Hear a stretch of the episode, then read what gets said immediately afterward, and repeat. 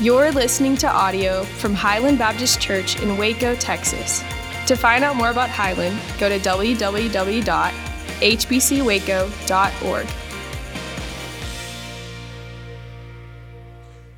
Good morning, Highland family.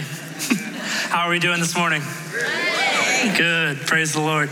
Like he said, my name is Ben Calkins. I am I've been on staff here serving with our college ministry for the past 3 school years now. My wife Megan and I have been married for a little over a year and a half and we have been members here at Highland for just over 6 years now. And so it is a privilege to be opening up the word of God with you this morning.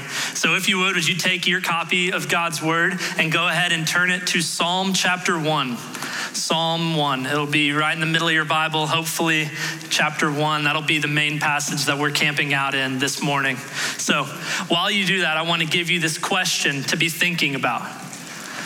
The question is What is the best compliment you have ever been given?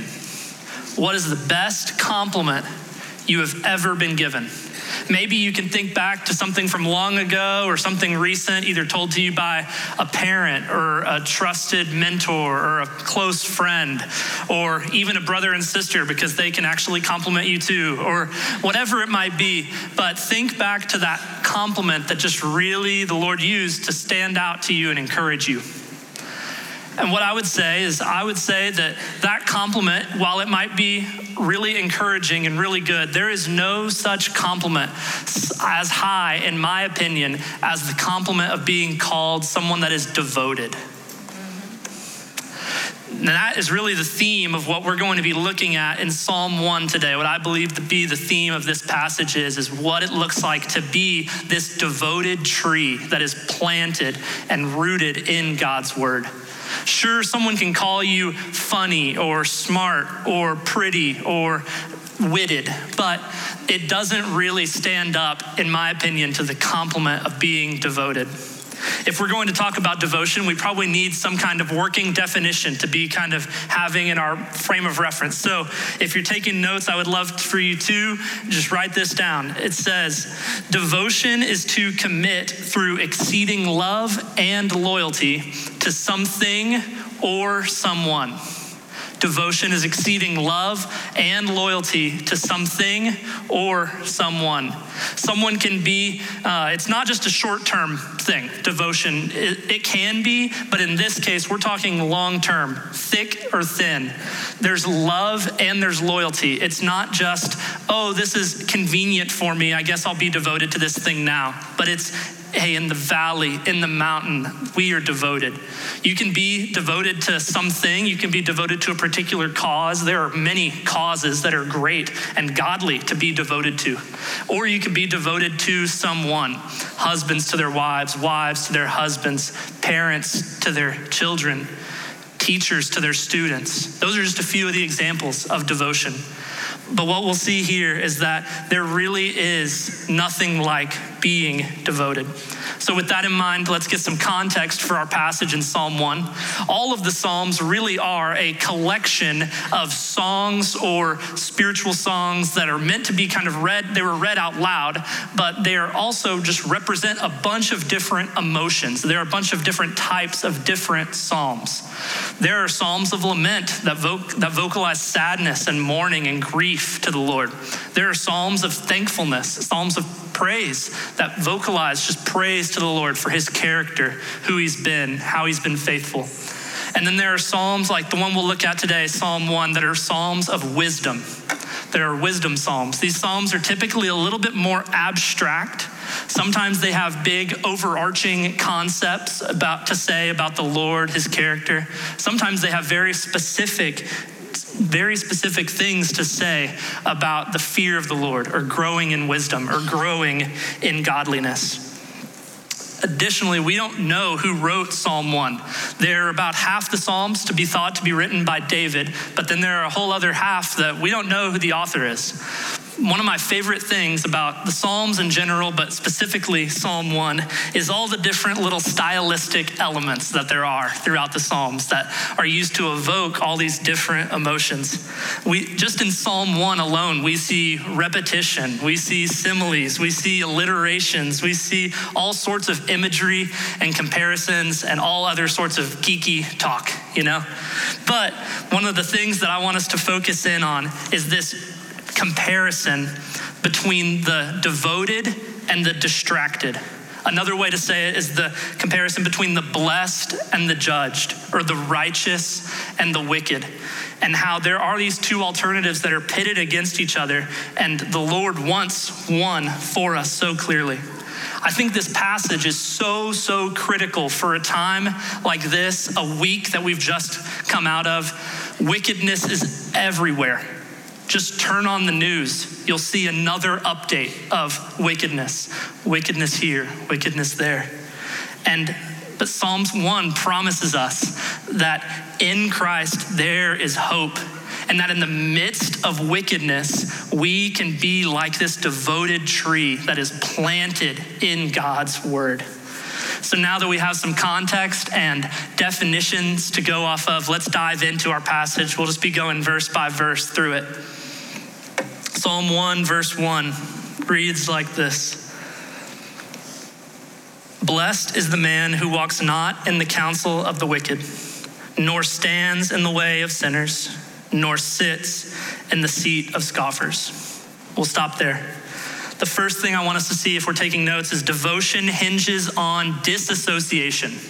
Devotion hinges on disassociation there, the psalmist starts out this psalm by repeating himself three times with the thing that this blessed man or woman should avoid or things that they should put off. But he's not simply doing it just for fun. He's not repeating himself just because he can.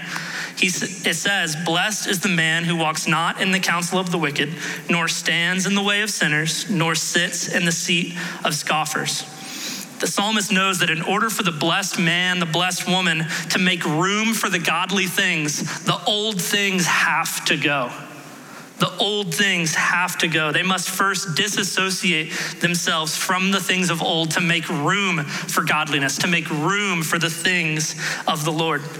This principle is not just seen in the Old Testament or in Psalms alone, it's actually seen all throughout Scripture, all around the New Testament. One of the examples is Ephesians 4 22 through 24. You don't have to turn there, it'll be on the screens behind me.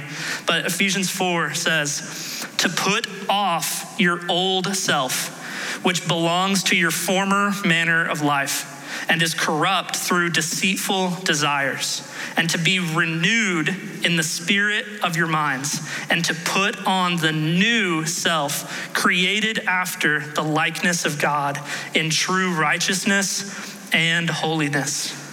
Listen to that verse. We must put off our old selves, which belong to our former manner of life, to be renewed by the spirit of our minds, verse 23 says. For the renewing to come, we must leave the former with the former, the old with the old, and then we have to make room for the Lord to move and to grow and to prune and to up, uproot some of these old habits, the things that we give ourselves to. Another verse that it's not on the screens, but it emphasizes this point so well is Romans 13, 14. It says, But put on the Lord Jesus Christ and make no provision for the flesh to gratify its desires. No provisions. That's not just a principle that sounded good in the Old Testament, so they were like, oh, yeah, let's include it here and there in the New Testament. That, let, that's probably a good thing. No, it is a critical theme that is absolutely essential for the entire redemptive narrative of Scripture. In order for the new to come, the old must go. We must detach ourselves from the things of old, disassociating ourselves from the things of old. That's why the psalmist saw that it was so important that he put it at the very, very beginning of not only this passage, but that's how the entire collection of Psalms starts out is hey, the blessed man or woman must remove themselves from these things. Even in Psalm 1:1, it recognizes that there are different levels, different intensify to the intensifying nature of sin. It's almost as if sin is a spiral, and we can just sit and sit and get further and further in. The scripture says, Blessed is the man who not, walks not in the counsel of the wicked, nor stands in the way of sinners, nor sits in the seat of scoffers. The majority of scholars agree that these he verbs in the Hebrew naturally intensify and build on themselves. Walks, stands, sits. The psalmist is not just repeating himself because he can, he's emphasizing these things to emphasize the prohibition there. He begins by talking and by saying, He walks not in the counsel of the wicked. That's where it starts. Our spiraling of sin, we just kind of glance at it. We say, Oh, I walk by it. I'm I'm not take I'm not going to stand there quite yet. I don't want to associate myself fully with it. I'll just kind of dabble in it here or there. Glancing at it, it entices you. It's starting to consume your thoughts. It's starting to even take up some of your time. It might start taking some of your resources. It starts by walking in it. And then we get a little deeper. And the psalmist says, We stand. The blessed man or woman does not stand in the way of sinners. You get in deeper. Now you're by the sin. The sin is right there beside you. You're standing with it. You're starting to associate with it more often than before. Your heart has slowly gotten even harder towards that sin, and you're so defensive. And you start to see it as more socially acceptable, so you'll compromise here or compromise there. You're starting to stand by the sin. Then, lastly, you sit even further you're as deep in as you can get. blessed man or woman does not sit in the seat of scoffers. You're sitting in the sin. You're settled in it. When trusted friends try to call you out, your walls of defense are so high that you can't even see that they have what's best in mind for you because you're blinded by the schemes of the enemy and the lies of deceit that you have bought and taken as your truth. But the enemy has you right where he wants you. You're settled in the sin. As I prepared this message, this was a question that I had to wrestle with in my own heart of Ben, where are you in this spiraling? How prone I am even to this spiraling of whether I'm walking, standing, or sitting in the sin, and whether it is pride or comparison or just taking what other people's opinions are of me and holding it as my absolute identity. I need to repent of those things, and I need to be aware of how prone we all, I am and we all are to just buying little small lies of the enemy that will lead us to even further and further sin. And the psalmist says, hey, disassociate yourself from these things. Don't be around these things. Don't hang around these things. Overall, we cannot avoid this problem of evil. We must disassociate ourselves from it if we want to increase devotion in our lives. Now we look to Psalm 1, verse 2 for our next point. Verse 2 says, But his delight is in the law of the Lord, and on his law he meditates day and night. I love this verse right here. It's such a beautiful picture of the redemptive, restorative power of Scripture, but also the Christian's relationship to Scripture and how we should be meditating on it and hinging on it as if it was our everything. Here we see devotion hinges on delight. Devotion hinges on delight. Our first point was devotion hinges on our disassociation. Now we see devotion hinges on delight.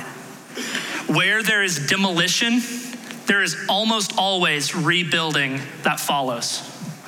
We talked about the demolition already, the disassociating, the removing, the putting off of the old.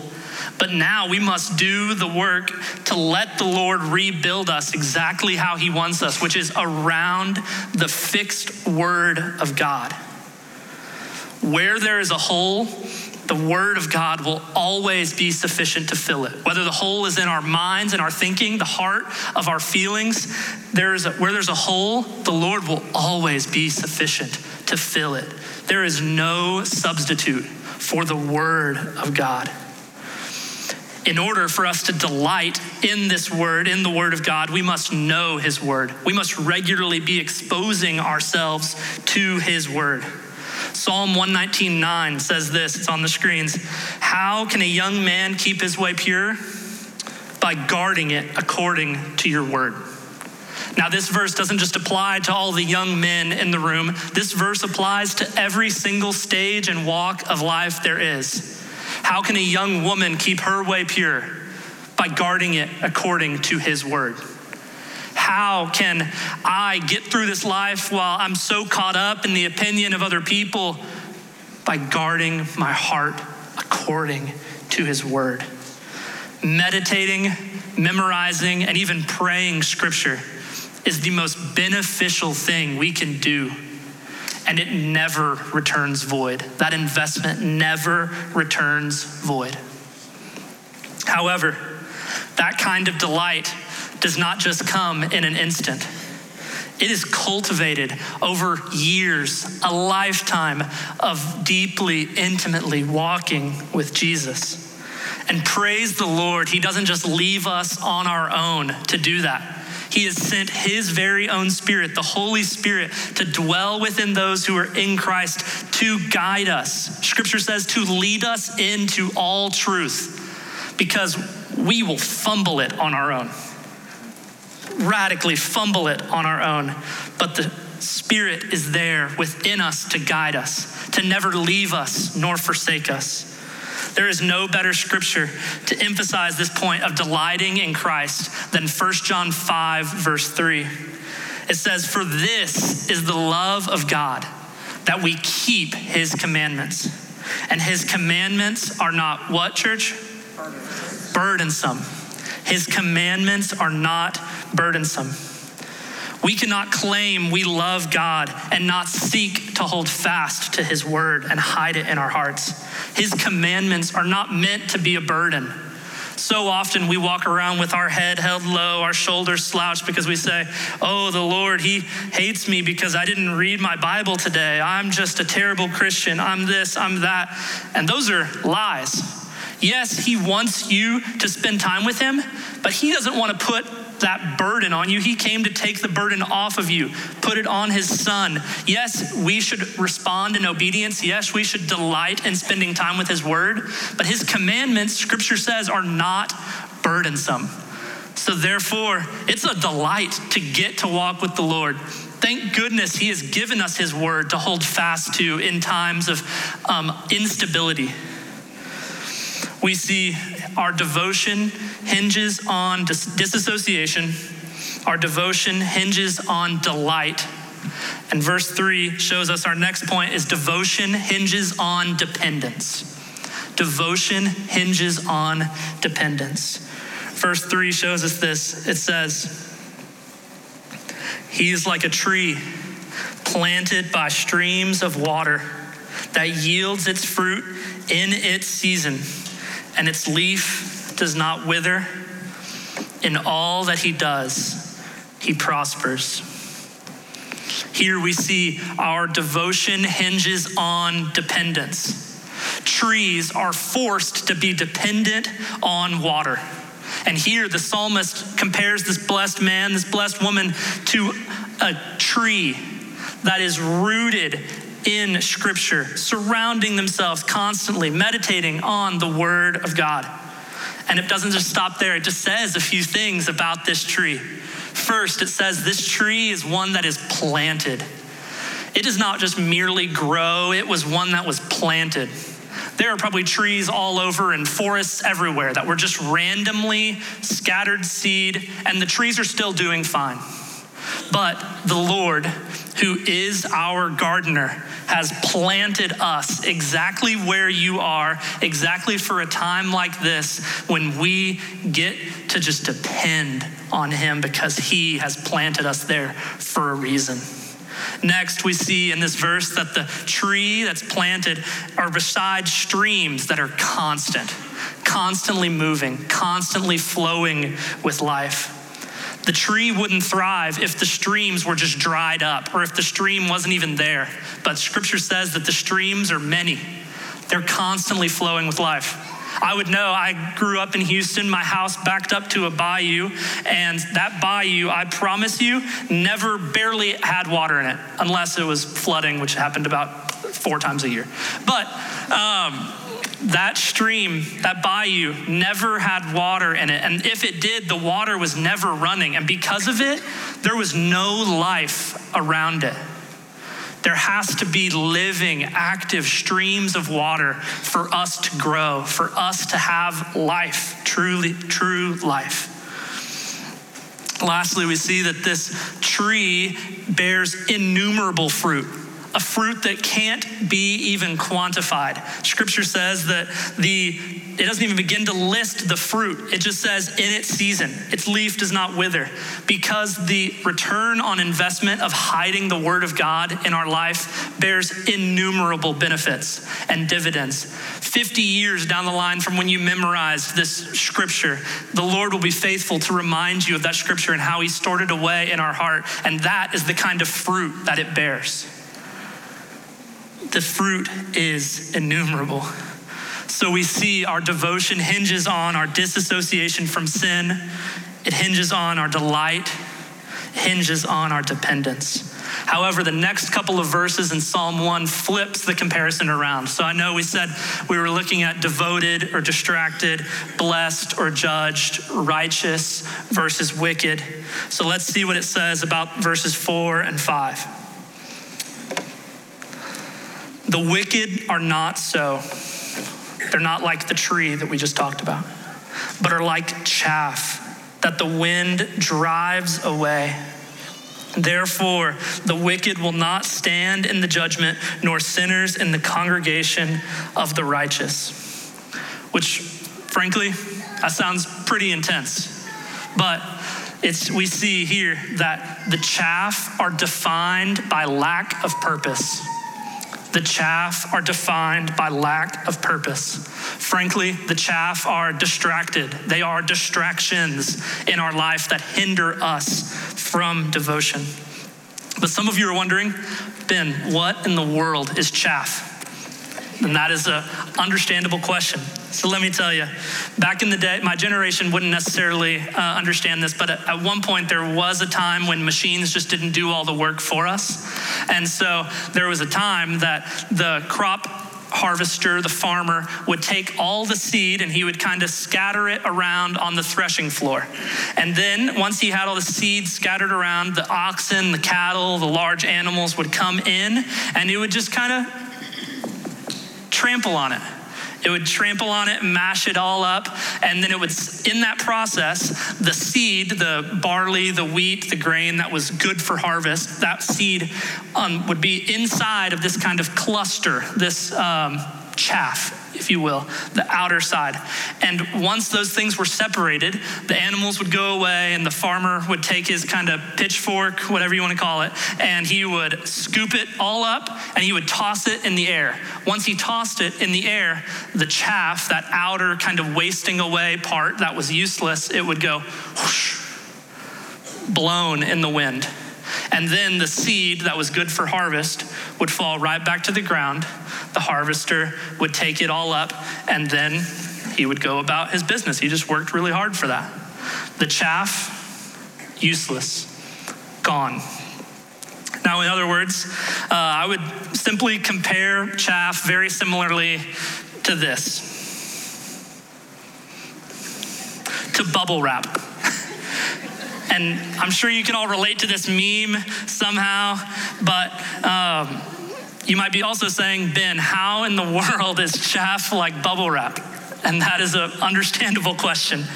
Bubble wrap, I would say, has a very limited purpose. Its purpose is simply to preserve. However, once the package that the bubble wrap's holding gets delivered safely, the bubble wrap, it did its job and it's not needed anymore. Sure, we might keep it around for our 4 year old, or in Joey from Friends' case, 40 year old's entertainment value, right? But it doesn't serve a purpose anymore. However, what should more of us care? What should we care about more? The bubble wrap or the package? The farmer would never just abandon the wheat that he worked so hard to cultivate just so he could chase after the chaff that he's trying to gather back up and bring it back in. No, there's no gathering it up. It has no lasting function. There are no roots to hold it steady. It doesn't need any water. The chaff is rootless, waste, weightless, useless, and worthless. It has small momentary value, sure, and it can provide small momentary enjoyment, but then poof, gone, no purpose. So, Christian, that begs the question of if the Lord is the harvester, which he is in our life, what is the chaff in our lives that's keeping us from further devotion? What is the chaff in our lives keeping us from further devotion? Is it a particular relationship? Is it a particular relationship to something, a, a gift or a distortion of that gift? What might that chaff be in your life?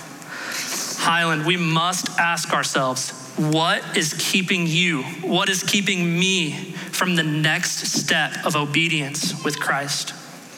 Hebrews calls us to lay aside every weight and sin which clings so closely and let us run with endurance the race that Christ has set before us.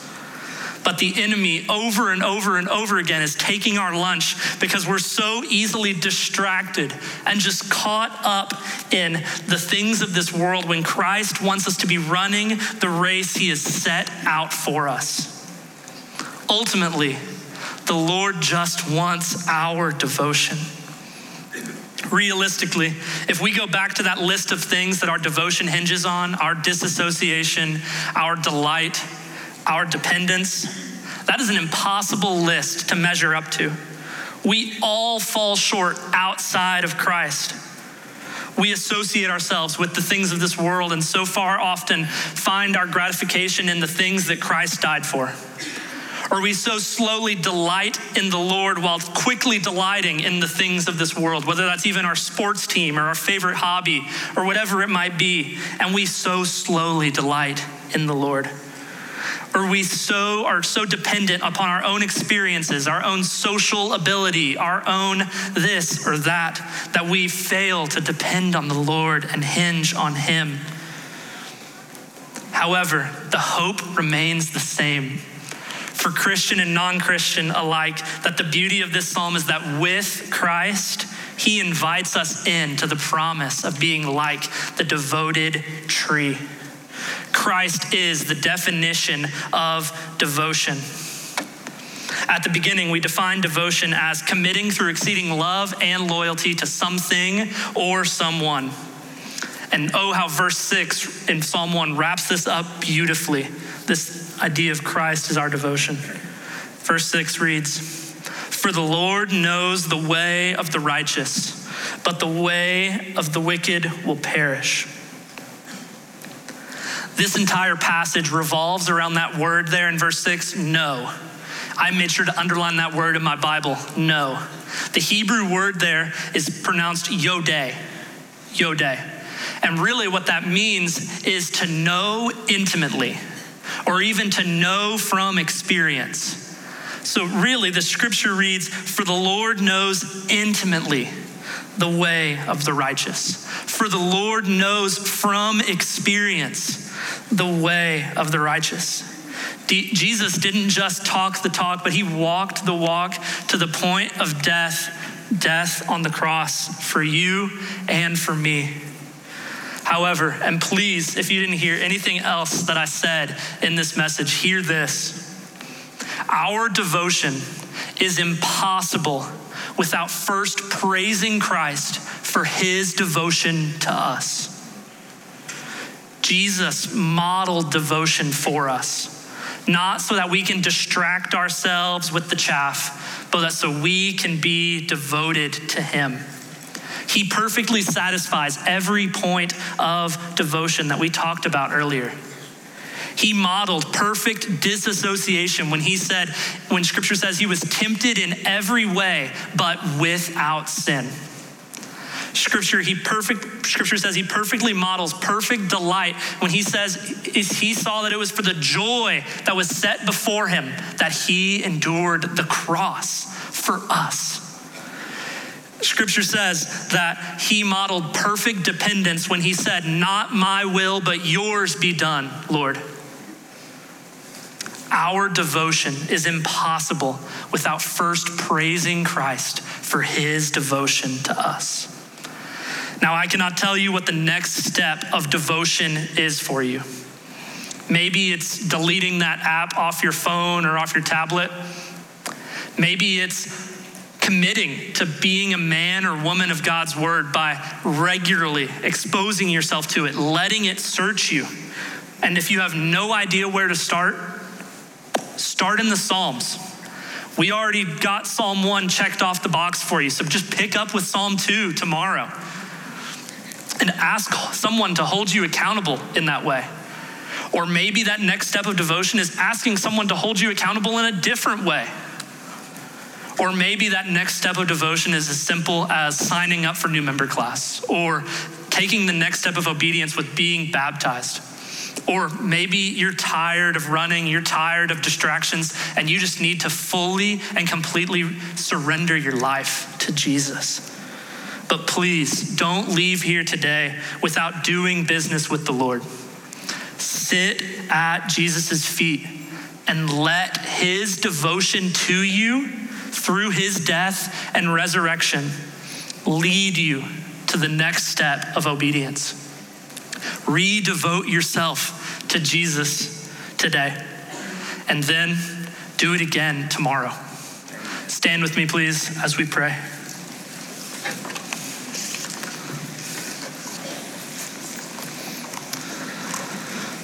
Lord, we praise you for your faithfulness. Lord, faithful you have been and faithful you will be to us. Lord, we are undeserving people. We repent of how often we get caught up in the distractions and the things of this world that we miss you, the giver of every good and perfect gift. Lord, we need you.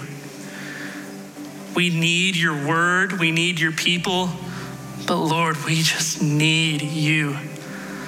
So, Lord, would the cry of our hearts be today to just need you more?